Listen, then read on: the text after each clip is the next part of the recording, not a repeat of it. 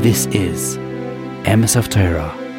It's not just a podcast, it's an in-depth analysis of the fundamentals of Torah, presenting the truth as seen through the eyes of the Torah. Don't forget to follow the podcast, visit our website at emes of torah dot com and join Patreon for exclusive content.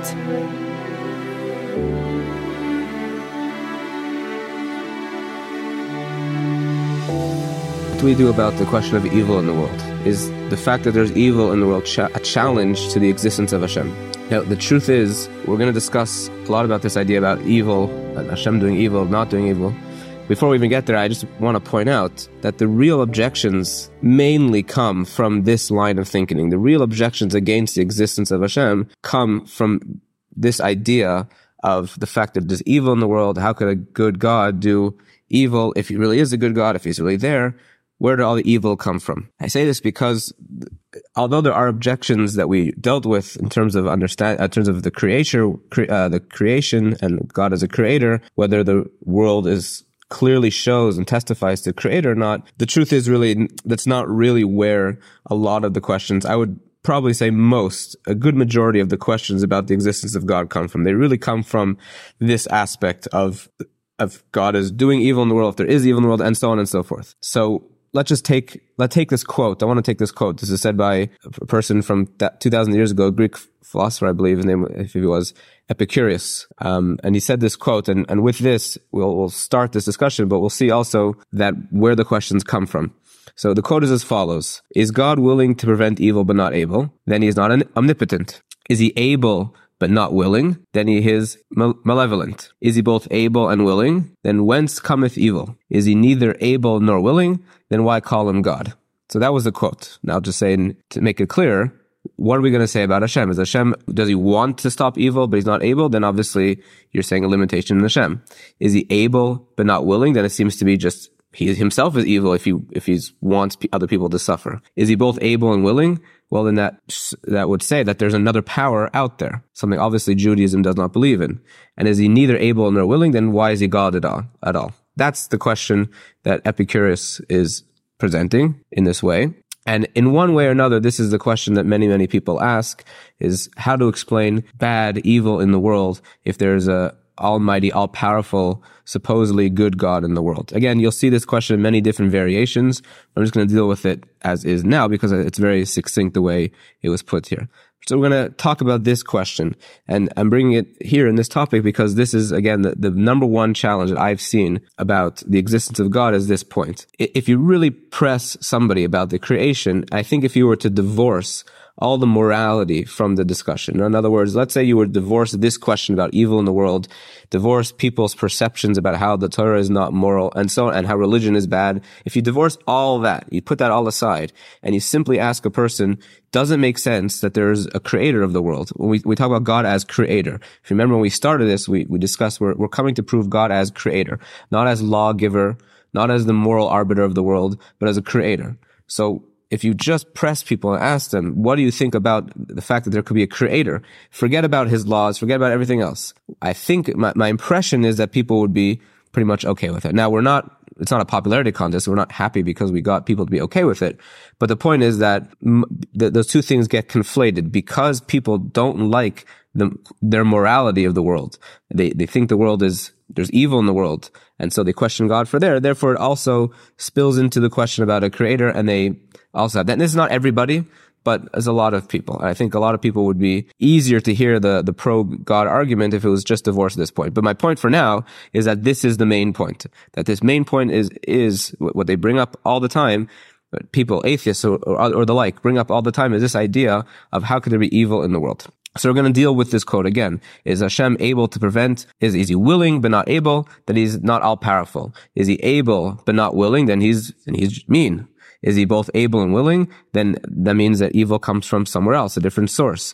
And if he's neither able nor willing, then he's not, not Hashem at all. So this is the question. How do we deal with this? How are we going to deal with this particular point, this this philosophical point that Epicurus is putting, how are we going to respond to this? So the truth is, the main first way, and really the main way to respond, is is really undercutting the whole argument. So he's assuming something already when he presents the way when he presents things the way he presents things. Now, he's assuming that there is a concept of evil in the world, and having a, also is assuming a definition already of evil. If he's using the word evil, which many people do, then that's already assumed that you understand what you're using.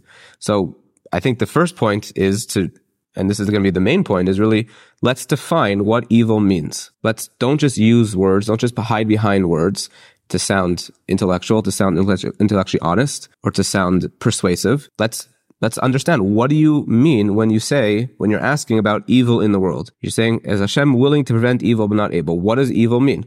What is your definition? What is the idea we're discussing when we want to discuss this idea? So let's strip the term evil for a second, and let's describe it. Use different words other than evil to describe the word, because you can never define the word with the word. It's obviously circular. So what is the definition of evil that we're looking for, that we have to address? If you want to address something, present something. So don't just pre- present evil, because that's a vague term. As we're going to see, there's going to be at least three definitions. I think really three, but maybe more. But in its source, in its root, I think there's three definitions you could possibly mean when you're saying the word evil. So what do you mean? Again, if you ever get in this conversation with somebody, ask them simply, what do you mean by evil? And then we could have a discussion. So what is the definition of evil? Now, for the definition of good, and, and as an aside, we're going to discuss a lot more in depth this point of good, evil versus truth and false when we discuss morality. So everything for now is is going to be just um, a little bit of the shorthand version. I think it's enough for now, what we're going to discuss. But if you want to get the better version, we're going to discuss it another time about when we talk about morality. But this for now will suffice. So for good, we have really three potential definitions. Number one is desirable. When a person says this is good, he could mean that it's desirable. I personally think this is the definition, and certainly what people use it, not necessarily people use it, but I think this is the definition. But leaving aside that particular point for now, there are three possibilities. Possibly number one is desirable. When I say this ice cream is good, I mean it's desirable. The second possible, as we'll see in a second, adds a contrast to the second possibility, which is beneficial. Eating ice cream is not beneficial to me, but it's desirable. Eating vegetables is beneficial, but it might not be desirable. Those two things are very, very different things. So definition number one is desirable. Definition number two is beneficial. The third definition is, is that it's the right thing, the moral thing. Again, we have to hold off to discuss what that means, and really the the crux of the difference between all these three things. But for now, that's the definitions of good. So we have desirable, beneficial, and the right thing. It's in the way that Svarim say it, it's toiv, moyil, and arev. Arev being uh, desirable, toiv being the right thing, and moyil being beneficial. Now, so evil is obviously the opposite of good. So what are what's our definition for evil? We're going to have three possibilities of what a person could mean when he says something is evil. So number one, possibility number one is that it's undesirable. Possibility number two is that it's not beneficial, which we'll call harmful. And possibility number three, that it's wrong. So when, when a person says that there's evil in the world, so he could either be one of these three things. There are things in the world that are undesirable by whoever. There are things in the world that are not beneficial, for whom we'll have to see. And there are things in the world that are simply, this is the wrong thing. Now let's take one thing at a time, starting with the wrong thing. The wrong thing, we will have to take my word for for now, because again, this is really, the discussion about this is really in a place of morality, morality without Torah, without God, and what God does with morality. But for now, we have to, well, we have to take my word for this, that the wrong thing, it, you cannot possibly say that what God does is the wrong thing. By definition, if God decides to do something, then it's by definition the right thing. Again, I'm not coming to prove it now. We'll, we'll discuss it another time. But for now, we're, we're going to leave aside the wrong thing. We'll have that discussion. But for now, we're, t- we're taking it out, because I, I personally also don't think most people mean the wrong thing. I, I don't think people have a definition of what that would mean anyways, what that, what makes it wrong and what defines right and wrong. But again, leaving all that aside, so it can't be the wrong thing if God tells you to do. If God, if God decides something, that something should happen to you, by definition, it can't be the wrong thing. Again, we'll have to leave that aside and take my word for now. Let, I want to focus on the two other ones, which is to me the main ones that people use. Number one is undesirable, and number two is harmful. So when somebody says that God does quote-unquote evil, usually what he means is either he does undesirable things or harmful things, things that are not beneficial. So let's discuss one thing at a time. Let's talk about undesirable and harmful. Let's first talk about harmful, things that are not beneficial. Does God do things that are harmful, that, that is that are not beneficial for us? So the shorthand is God does not do things that are harmful for us. God doesn't do things that are harmful because they don't accomplish anything. There's no purpose, no meaning for that, for those things, harmful things. Certainly nothing more than non-existence. Non-existence was the status quo. God created us for existence. If he wanted non-existence, he didn't have to create us. He didn't need a reason for that. But he obviously created us for a reason, a purpose, and harmful things don't have a purpose. So let's talk about that in a little bit more depth. Why is it that Hashem cannot do harmful things? So firstly, at a very superficial level, let's f- realize that if we look at all harmful things that people do, let's say you have person A doing something harmful to person B, pretty much every single time you will be able to detect some self-serving motivation, some selfish motivation on the person of the Uh, on the on the part of the person who is perpetrating the act. The reason why people do harmful things to other people is because they benefit them. You think of any harmful thing that we or other people do to, to other people. Even think about the worst possible things, torture and molestation and this and rape and all these things, the worst things. Every single thing have has a selfish motive involved. You even think of torture. Now, okay, torture for the sake of a country might be a little bit different, so we're going to leave that aside. Now, that's another aspect of evil. That's more in the wrong discussion, but let's talk about interpersonal things, let's say. Most of these things, again, all of these things pretty much, will have some selfish motive. I want to know something. You don't let me know it, so I'm going to hurt you because I want to know it. If a person rapes, obviously that's for a selfish motivation. Any time a person hurts somebody else, you will always be able to trace some sort of selfish, self-serving purpose, a motivation that the purpose the person is gaining by hurting somebody else. He's gaining at the expense of something else. And you think about that in any terms of any interpersonal relationships where one person harms the other, it will always be related back to, because the person who's harming is doing this for something to gain. Selfishly, self-motivating, self-serving motivations, he's doing it for something that he can gain at the expense of somebody else. When we talk about Hashem, Hashem is not selfish. Hashem does not ha- act with selfishness, and Hashem has nothing to gain, as we already explained. So therefore, on its surface, it makes no sense why he would do anything harmful. What would be the purpose of doing something harmful? Again, all harmful actions that you hurt somebody else, meaning an action that's not for the benefit of the other person, rather it's for my benefit. We already explained that Hashem cannot benefit from anything else. So then once Hashem cannot benefit from everything else, that takes away all possibilities that Hashem would do something harmful for his benefit. That's impossible. So if that's the case, the only thing less is for somebody to argue the following. And he would say, just because all the harmful things we do are selfish doesn't make it inherently a selfish thing. Meaning to say, maybe Hashem does things that are harmful, but not for selfish motives. In other words, we do things for selfish motives, but uh, we do harmful things for selfish motives, but maybe Hashem, who doesn't have selfish motives, that's true, and doesn't do things for, to gain or benefit anything, can still possibly do harmful things to other people. Okay? That's the only way you could hear such an argument. That again, our harmful things we do, our things that we do to hurt other people are always for something that we gain. Since Hashem doesn't gain, there can't be that reason. Hashem cannot do something, quote unquote, harmful to somebody else because he has nothing to gain by it. Therefore, the only thing you could argue is that he does something purposely harmful, damaging to somebody else for no gain for himself whatsoever. Well, if that's the case, the question would be, what do these harmful things accomplish? What does it accomplish to, let's say, create human beings and have them suffer and have them die? So the answer is obviously nothing. Now, Hashem, we said already, Hashem does things either for himself, for nobody, that is for no reason, or for our sake.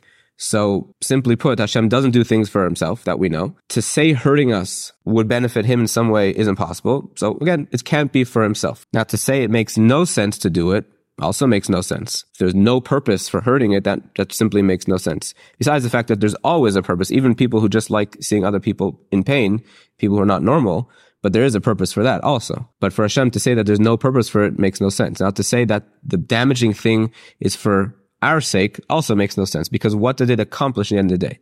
See, the real issue over here is that Hashem only does meaningful things, that is true actions, not false actions. Now, true and false, we have to, again, that's another this part of the discussion of the morality. But for now, we'll, we'll say it's meaningful actions. that Hashem only does things with meaning and with value. Anything harmful has no value. It means the person existed, he suffered, and now he doesn't exist. Now, let's assume he doesn't exist because Hashem doesn't want to give him Olam Haba, because he just wants to torture him. What did that all that accomplish? The answer is it does it, it accomplished nothing. What was gained by anybody by by having such a mode of existence versus not having it? And again, the status quo is non-existence. There needs to be a reason or a purpose for creating the world or creating this certain person. So to say that Hashem created this person just to torture him and to make him suffer, and then and then he dies, that wouldn't accomplish anything for anybody. It doesn't accomplish anything for Hashem, as we said. There's you can't say it's no reason, and it doesn't accomplish anything for the person himself, because there's nothing meaningful or valuable that w- that lasted out of it. He existed, he suffered, he died. Now what? Nothing. Nothing came out of that. So therefore, it's it's going to impossible to say that Hashem does all these things just for the sake of randomly hurting people for no reason. Again, he gains nothing, and if it's not for the purpose of accomplishing something, then it means it's for no purpose, which is also impossible. Therefore, it has to be for a purpose. Now, having human beings live and randomly hurting them for their whole life and then having them die is not for a purpose. Doesn't accomplish anything for anybody. It didn't do anything more than non-existence. It simply allowed a person to live for a certain amount of time. He suffered, now he's dead, finished, his existence is done. What did that accomplish versus non-existence? Again, I'll say it again. Existence needs a reason, a purpose, something that it accomplishes, rather than non-existence. Non-existence is a status quo. There's no, you don't need a reason or a purpose for non-existence. You do need a reason or a purpose for creating the world or creating a certain human being. And therefore, if there is nothing beneficial to that person, that means to say there's nothing valuable, nothing meaningful. There was no purpose for that person. That means you would say that Hashem created the world or this individual for no purpose. That's impossible. Therefore, we have to conclude that everything Hashem does is beneficial for us, because once we say it's beneficial for us, so let's say creating the world or creating an individual is beneficial for the world or beneficial for that individual, that actually did accomplish something. It accomplished something for the person. We could discuss what it accomplished, giving him existence and so on and so forth. But it, what it did, it did actually have an objective purpose, which is that, again, whatever the objective purpose is, but it had a purpose. Simply hurting somebody and then torturing him has no purpose unless in the broader sense it is there for his benefit. But basically the point is that to say that Hashem does things or created the world or created an individual or even does things for just to hurt somebody, you can't say that, because that has no purpose, doesn't accomplish anything. Therefore, we have to conclude, the only thing logically to conclude, and all the Sfarim say this point, that everything Hashem does is beneficial for us. Because Hashem does nothing for himself and does nothing for no reason, therefore the only logical conclusion is that it's beneficial for the recipient, which is exactly what we said by Hashem's quote-unquote motivation of creating the world. Again, we don't use those words by Hashem, but what the creating the world accomplishes is the benefit of mankind, of human beings. That is the only logical conclusion to come. So in short, what we're going to conclude is that Hashem does not do things that are harmful. Everything Hashem does is beneficial for us. Toiv Hashem lakol v'rachamav kol masav. Kol ma'adir avid rachmana latav avid. Everything Hashem does is for our benefit. Hashem does not do harmful things, because that again would imply either Hashem being selfish, which is impossible, or for no purpose, which is ridiculous to assume. So the conclusion we have to make right now is that Hashem only does beneficial things for us. Now, so if that's the case, so we're going to mark these off, these definitions of evil one by one. Again, number one, we said one definition is wrong. And we're saying, in short for now, that Hashem doesn't do things that are wrong. Hashem, by definition, what he will do is that it's the right thing for the person. And this has, happens to be, to, to overlap with what's really what we describe, because in short, Hashem will do, the right thing for the person will be, by definition, what the purpose was for this person being created, and that by definition is that it's his benefit. So we'll, we'll put them all together. That wrong and harmful, as those two definitions, Hashem does not do wrong or harmful things for the person. Hashem only acts for our benefit, if the, altruistically. If that's the case, then if evil is defined as harmful and certainly wrong as well, then Hashem, no, Hashem does not do evil. So simply, simply put, Hashem does not do evil. There is no, from that perspective, there is no such thing as evil. So again, if those are the definitions of evil, harmful or wrong, then no, Hashem does not do things that are wrong by definition, and Hashem does not do things that are harmful, because he does not, he only acts for our benefit. So we've knocked off two of the possible understandings of evil. Now, what about the third definition of evil? The third definition was undesirable. Now, I think, as again, as an aside, I, I think that most people do mean this when they say evil. that when they say there's evil in the world, that bad things happen to people, I, I do think if you press them, they will mean undesirable. That's what I think, but it could be wrong. I could be wrong on that. That's fine. Now, what is what? So let's discuss. What does it mean undesirable? It's very simple. It means something that I don't want, something that you don't want. But let's, from my perspective, something that I don't want. I don't think the world should run this way. I don't think this should happen to this person. It's undesirable. It's not something that I want. It's not something that I want happen to me. It's not something that I want happen to somebody else. So again, it's either something that I don't want happen to me. I don't like pain. I don't want this. I don't want suffering. Or it's something I don't want the world to run this way. I don't like it that children are getting, are, are dying, children die. I don't like it that seemingly innocent people die. Now, this definition of evil, undesirable, I, I certainly, I have no problem in saying that Hashem does many things that are undesirable. I'll, I'll readily admit, Hashem does many, many things every day to me, even on a daily basis, that are simply undesirable. I have no problem with that. That does not make him cruel, wicked, malevolent, or anything else. That's simply simply silly to suggest that because Hashem does things that are undesirable to me or to others, that makes him cruel. I'll say it again. I personally think that this is the area where people have a hard time with. It's it's simply that Hashem runs the world in a way that's undesirable to them. Whether it's, like we said, wars, famine, or something as small and innocuous as I don't have enough money, wherever it's going to be, I, I have a toothache, whatever it is, these things are un- simply undesirable. And yes, Hashem runs the world in a way that doesn't necessarily conform with your desires. The point t- to make here is simply that just because something is undesirable, it doesn't mean that Hashem is mean or vindictive for doing it. It's it's a very shallow way of looking at the world, that because I decided that this is undesirable to me, or I feel that this is undesirable, therefore I now have something to blame. I blame Hashem for this, or I now say that it can't be God in the world. It's a very, very immature way of, of viewing things. It's, Why would Hashem not do undesirable things? Should a parent allow their child to eat candy all day and then simply not brush their teeth? What if he says that I don't want to brush my teeth? It's undesirable to me. Is it is it the job of the parent that whatever is undesirable to a child, you should shield him from it? Don't do anything that's undesirable to the child. It's very undesirable for a child to go to a doctor or sometimes to go to school. Therefore, we shouldn't impose those things on him. Because how silly can this get? Obviously, we understand that as mature individuals, we have better capabilities to make an objective assessment of what's really better for our kids.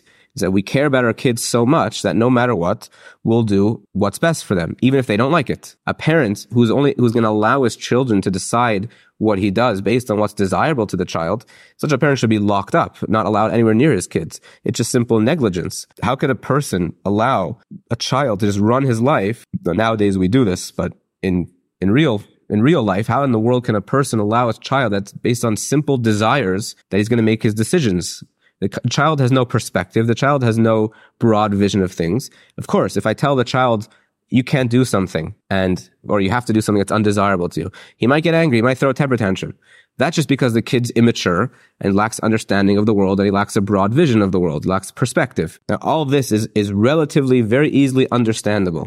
So if it's understandable from this perspective, then it's all the more so when we're talking about Hashem and us. The difference between our understanding, our ability to assess what's right, wrong, good, or bad for our kids versus the kid's ability is much smaller in comparison to the difference between the, the, the ability of Hashem's assessment, Kiviyachol, his ability to assess what's right and wrong, good or bad for us, versus our ability. The difference between the kids and us is much, much smaller than the difference between us and Hashem. So if we're willing to say that for us, we will easily, obviously do things that are undesirable to our children because it's beneficial for them, it's the right thing for them, then by Hashem as well, for the same token, at least grant him the same honesty when we're looking at this. Grant him, grant him that at least, that he could make an assessment of what's better for us that we can't possibly know. And even though when things bad happen to us and we throw a temp- temper tantrum, why don't I have my money? Why do I have this toothache? Okay, but taking a perspective, taking a step back, we understand Hashem is doing it for our benefit, just like we as parents do it for the benefit of children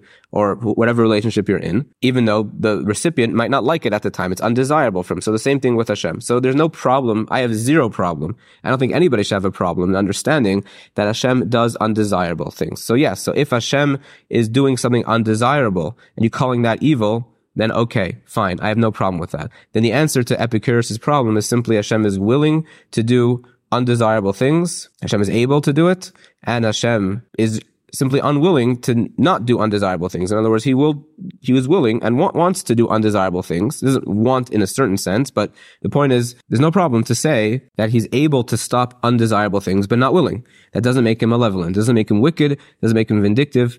It makes him actually on the on the on the opposite. It makes him kind. That even though we're complaining, and even though he gets a bad rap, and people complain about him, he'll still do things for our benefit. Even though there are atheists in the world who complain about him, still. He'll still do the right thing for us. According to all definitions, the question really either doesn't exist or it's a very simple question. Again, let's go back and start with the question. The question was, let's let's let's quote him again. Again, is quote, is God willing to prevent evil but not able? If he's willing, then he, then he is not omnipotent, right? Again, if he's willing and not able, then he's not all-powerful. Is he able but not willing? Then he's malevolent. Is he both able and willing? Then where does evil come from? Is he neither able or nor willing? Then why call him God? So let's discuss. Again, if evil is being defined as wrong or as harmful, then no, God does not do evil. There is no evil from that perspective to a person. Everything is beneficial for a person, even though it might hurt at the time. That doesn't change the fact that it is beneficial. It's beneficial. It's the right thing for him in the sense that since Hashem created him for a purpose, this is getting him towards that purpose. Therefore, no, in that perspective, evil is doesn't really exist. If the question is undesirable, then again, is God willing to prevent undesirable things but not able? No, he certainly is able. Is he able to prevent them but not willing? Yes. Then he's malevolent? Malevolent? No. He's able to stop undesirable things from happening to you, sure, but he's not willing to because it's ultimately for your benefit. So that doesn't make him malevolent, that makes him kind. Again, is he both able and willing? And the rest of it falls apart. So that's how you generally deal with these things. Now, I want to illustrate this a little bit more, trying to give us a little bit of emotional understanding about the, about these points, about the perspective that we should take with, with Hashem and evil. Let's talk about a mashal. Imagine you see a man, and all you see is the following, a man cutting off a limb from somebody else. What conclusion would you make about either either the nature of the action or the nature of this person? Let's assume that you can make a conclusion about the nature of the person just based on this one action. So what would you say? So I think most of us at first glance would say this is horrible action, and therefore this person is a horrible person. Evil. This person is an evil person. This action is a evil action. Now, what would make this act an evil act as opposed to your conclu- you concluded that it was evil as opposed to good? Why would you assume that it's evil? So the reason why you assume that it's evil is, and I'll show you this in a second, is because you assumed, based on the information you had, that this was a selfish action, that he was doing this to hurt for some personal gain. How do I know this? Because if I told you, let's say I told you that really this person is, has a, a limb that's sick, it's infected, and if it's not amputated, he's going to die. And this person cutting off the limb is the doctor trying to save his life, or just a random person saving his life. So now what? So now you completely change the perspective and you understand, you would say for sure that this is a good act. So you went from thinking this action is is the worst of the worst action, totally evil action, and all I did is change one small thing, piece of information I gave you, and now you think it's pro- and now it's the best of all the best. He's saving his life. He's maybe the only one willing to save his life. What's the difference? So from one perspective, the answer is if he's doing it for the benefit of the other person, then that'll make it a good action. If he's doing it for his own benefit, then that'll make it evil. Again, this is only only in general because there's another type of evil out there, which is a different discussion. But just on one level, what we're probably thinking about is that it's an evil action because he's doing it for his benefit. He wants to torture him. He just wants to hurt him for whatever reason. He has something to gain by doing this.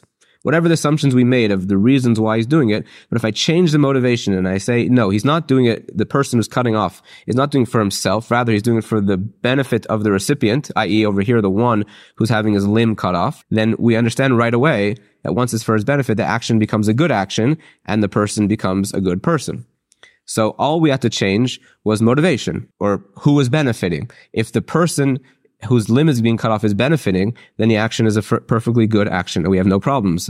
The opposite is true. We commend such actions. But if the person who is doing the cutting is benefiting, that is he's selfishly benefiting, he's motivated selfishly, he's doing it from self-serving purpose, then that's an evil action. Now, when we talk about Hashem, obviously, as we said many times, Hashem does not do things that are self-serving. Hashem doesn't act out of selfishness. Hashem has nothing to gain by benefiting. There's nothing to benefit, excuse me. There's nothing, yeah, well, nothing to gain by benefit because there's nothing to benefit. Hashem only does things for our benefit. He cannot do something selfish. So if that's the case, then every single time that we see an action in the world done and we're relating it back to God. There's another part of this discussion, which is man-to-man actions, which that's another topic for Bechira especially. Talk about that. But let's say, let's even, leaving that aside for now, that is say everything that happens in the world is purely from Hashem, and so natural disasters, human-made disasters, no distinction right now. Let's just assume that for now. So any time you see something bad happening, so the perspective is that God is the doctor over here in our mashal. He's not doing it for the benefit of himself. He can't. He's doing it for the benefit of the recipient. Yes, it seems harsh. It also seems harsh that a person has his limb cut off, but we understand that it is accomplishing something and it's for his benefit. Maybe we don't, might not know how, but we'll take the doctor's word for it. So let's take, let's, let's give Hashem that, the benefit of the doubt as well. We understand Hashem is doing it for our benefit. Fine. Take, let's take his word for it. He's saying that he's doing it for our benefit. We know that there's no other possibility by him. So when we see something bad in the world, let's have that perspective that really Hashem is doing it for the benefit of the recipient, and therefore it's good and actually not bad. In our world, because of our limited vision, which is on the next point, but in our world, all we see is a man cutting off a limb, and we make the the ju- judgment and the conclusion that what's happening is an evil action. We see bad things happening to people, quote unquote, innocent people. Then that's how we see it. First of all, we see a man cutting off a limb of another person. But simple logic says that I should know that Hashem is only doing this for my benefit. Again, it's difficult because sometimes the pain is inflicted on us, sometimes inflicted on a loved one, and sometimes it, it's inflicted on people who within our assessment are innocent, and therefore we think it's undeserving, and that itself hurts us to hear that there's no just justice in the world. But that doesn't change the fact that the, the logic dictates that whatever Hashem does is for a benefit. And therefore, all we have to do is change the perspective. Just simply change one thing, just like we changed in the doctor's story. We told, I told you that he was a doctor, and now you know that what he's doing is actually a, a tremendously good action. Same thing with Hashem. The, the second problem that we have is a lack of vision, lack of perspective. We don't have a broad vision. So let's discuss this point. How, how can we possibly make an assessment whether something is good for the person or not when we are quite literally missing an entire portion of reality, and not just a small portion, actually a major portion of reality? So let's go back to our mashal for one second, and we're going to bring this back to our point over here. If I were to expand your viewpoint in that scenario, right? So I gave you a person who's cutting off another person's limb, and all I showed, all I told you was that all all you were able to see was that. So again, you might come to the conclusion, most of us would probably come to the conclusion, especially if the person is screaming in pain, saying, please, stop, stop. You could come to the conclusion that the person cutting is a horrible person and this is an evil action. Yet, let's say I were to tell you, let's broaden your perspective for a second. I give you more pieces to this puzzle, and I would show you that really this person who's cutting is wearing a doctor's uniform. He, the person who's being limb is cutting off is on a table that they, those, those chair or the table, whatever that, that they use in the hospital. And there's a gallery behind everybody because there are, there are people watching the surgery, how it's being done. So I just gave you an entire new perspective of what's going on, an entire new reality of much more to the picture of what's happening. And then right away, again, your perspective should change, and you understand that even though he's screaming, no, no, no, you understand this is going to save his life. Now, we, from our vantage point, and certainly the belief in the Jewish belief is that there's another world out there. There's an olam haba. Not only is another world, but even in this world, there are many, many other things to put into the picture. We don't even know anything. We know what's in front of us right now, and a little bit about our lifetime and a little bit about history. But we certainly don't see all of history, and we certainly don't see olam haba. So let's even simply just talk about olam haba for a second. The Rabbeinu Tam gives an analogy about Olam Haba, that he says if a person is living in a cave, and he's living in his cave his whole life, he knows nothing outside the cave, and all of a sudden he st- sticks his head out of the cave and gets out and sees the entire world. So obviously there's a little, he, he just introduced himself to an entirely new reality, and everything he thought was true about reality was actually not. So says Rabbeinu Tam, that's a similar thing by Olam Haba. Now, that means that we're missing ninety-five percent of the picture, as, as Kipshuto, ninety-five percent of what, of, of the entire picture we're missing. So I just gave, in our scenario, I gave you a more, more, more pieces that we're missing. Imagine you're missing not only that, but much, much, much, much, much more. Entirely, an entire amount of what you're missing. Then obviously you're not in, you don't have the right tools to make an assessment. So let's say I give you, a, I give you a d- different mashal. A person, let's say they're, they're filming a movie, and I bring in a person who has no clue what a movie is. So he's watching these actors on stage, and the actor is getting killed, he's getting tortured, because that's part of the movie. Now, this person who's watching it, again, like, he doesn't realize it's a movie, and he sees the actor getting killed. He sees the blood sp- splitting out of him. He sees the sword going in him, whatever it is. What is, what's his conclusion? So his conclusion is going to be, this is horrible. This is terrible. How is everybody standing around doing nothing. How could this person do such an evil action? How could all these people do such evil things? Just let such brutality go unstopped by anybody else. Person is literally killing him and torturing him in front of everybody. Nobody's doing anything. And how could this person do this action? How could he just torture somebody for no apparent reason? That's all he sees. Then I tell him, one second, you're missing, you're completely missing the point. The actor does this for five minutes. This is a, this is only a show. He does for five minutes. And because of this scene, he makes millions of dollars because of the whole movie, the scene, whatever it is. And that was a comfortable life for the next fifty years. He just made millions of dollars from this scene. So you're only watching what you, what you're able to see from your perspective. That's all you are watching. You don't see the actor's whole life. You don't see what's going to happen with this money that he's going to make. You have a completely distorted vision, perspective of what's happening. You're seeing something completely wrong. You're completely missing the reality of the situation. Well, this is exactly the same thing for Olam Haba. We are missing, again, more than ninety-five percent of the entire context, whether it's Olam Haba and even in this world. And this world, we see only the outside part of it. It's like an act, in a certain sense, this world. We see one small part of it. We don't see what happens when the actor goes home. We don't see what's going to happen. We don't see that, we don't, we don't see anything. Imagine a similar type of thing. If I were to tell, and, and just to add a little bit, if I were to tell you that a person comes from another world and he, he sees everybody has clothing on and coats. So he thinks that the clothing is part of the person. Just like we think, you know, we understand that a goof, the, the, the arm is a part of the goof. So this person who has no experience thinks that the clothing, the, the piece of the coat, whatever it is, is part of the person as well. Because he only sees people with coats. And then all of a sudden he sees one person take off his coat. He doesn't, he, and he's, he's shocked. He doesn't know what's going on. How can you take off a coat? And, he, and then you, he gives it to this other person, this lady, let's say, and she takes it and she puts it, she, she puts all these things on it. It looks like it's going to ruin it. She puts it in the water and it's like going to drown, right? Because the body drowns, the person drowns. So the person doesn't understand, doesn't understand this distinction between the person and the coat. So he puts it in the water, puts all this, this weird stuff on it. It was soap, obviously, but he puts it in this thing and it goes tumbling and tumbling around. And however else you dry, this person literally thinks that the coat is being destroyed. And he, in his mind, because the coat and the, and the person are inseparable, because he always thinks the coats are part of the person, part of the person's body, he thinks that this person's getting killed. In reality, it's actually not true. In reality, we know coat is not part of the person. And in reality, even though it's, it's quote unquote difficult for this coat to go through this, we're putting this coat through a traumatic experience by putting it in the laundry, in the washing machine, but we understand how it's cleansing the coat. And even though it's painful for the coat, but it's doing a lot of good things for the coat.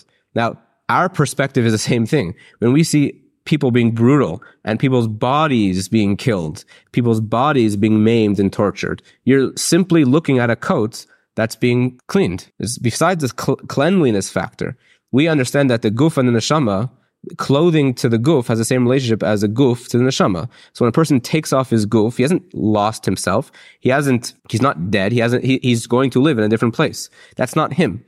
So all that's happening is something's happening to the outer shell. Yes, there's a little bit more pain involved because we are so attached to our body, so we feel a little more pain. Fine, there's an aspect of pain, but we could get past that.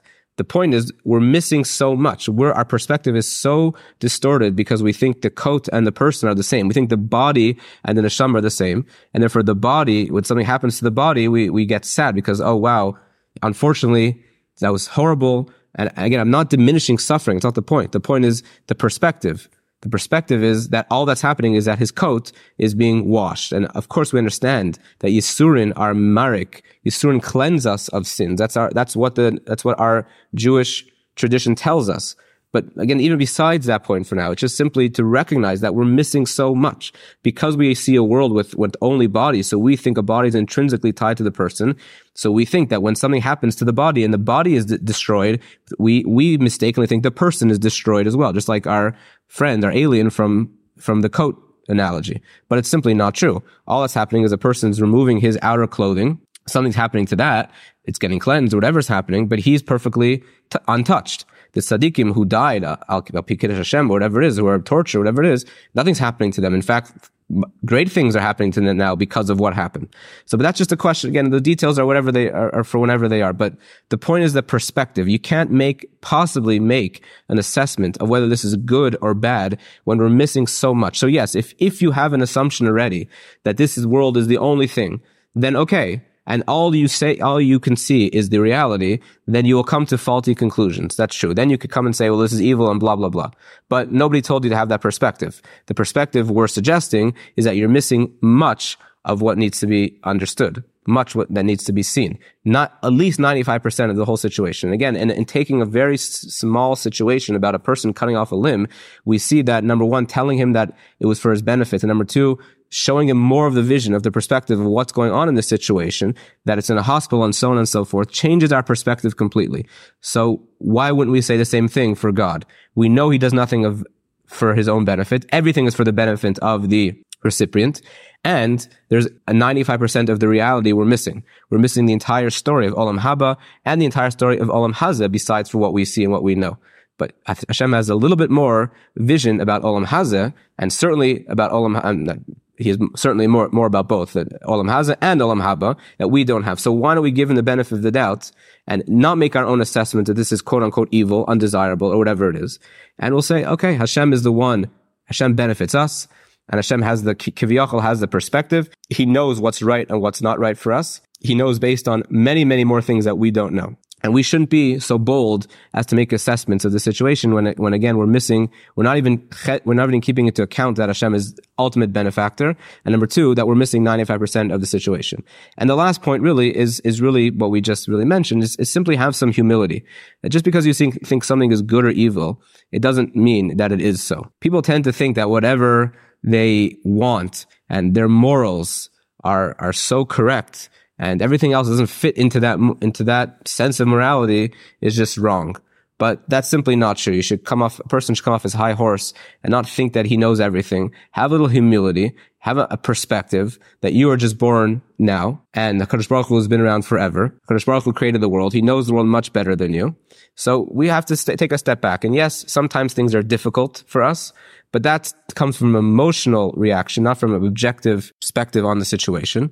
So we'll take a step back and we realize that, number one, I don't know anything else. I don't know good, bad, right, wrong. I don't know if this is the right thing for me or not. How am I supposed to know? I don't know my purpose. I don't really understand my place in this creation. I don't understand Olam Haba. I don't understand all of these things. I don't understand why these things are happening, but I do understand that Hashem is the ultimate benefactor, cannot act for his own interests. I do understand that I'm missing a ton, ninety-five percent of the reality, and that adding one or two things, just simply one or two things, could change the entire picture.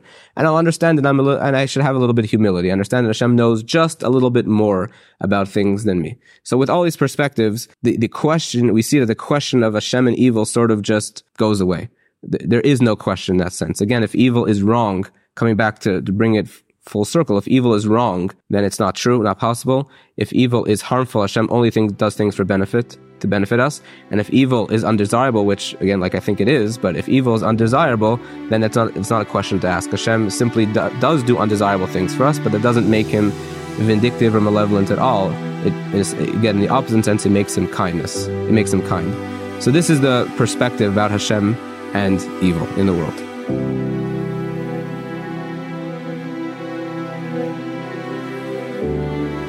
Exclusive content on Patreon. You can submit your question and get them answered, only for members on Patreon. Don't forget to check out our own website, m s f torah dot com, and remember, we are wherever you get your podcasts. Apple, Spotify, Google Podcasts.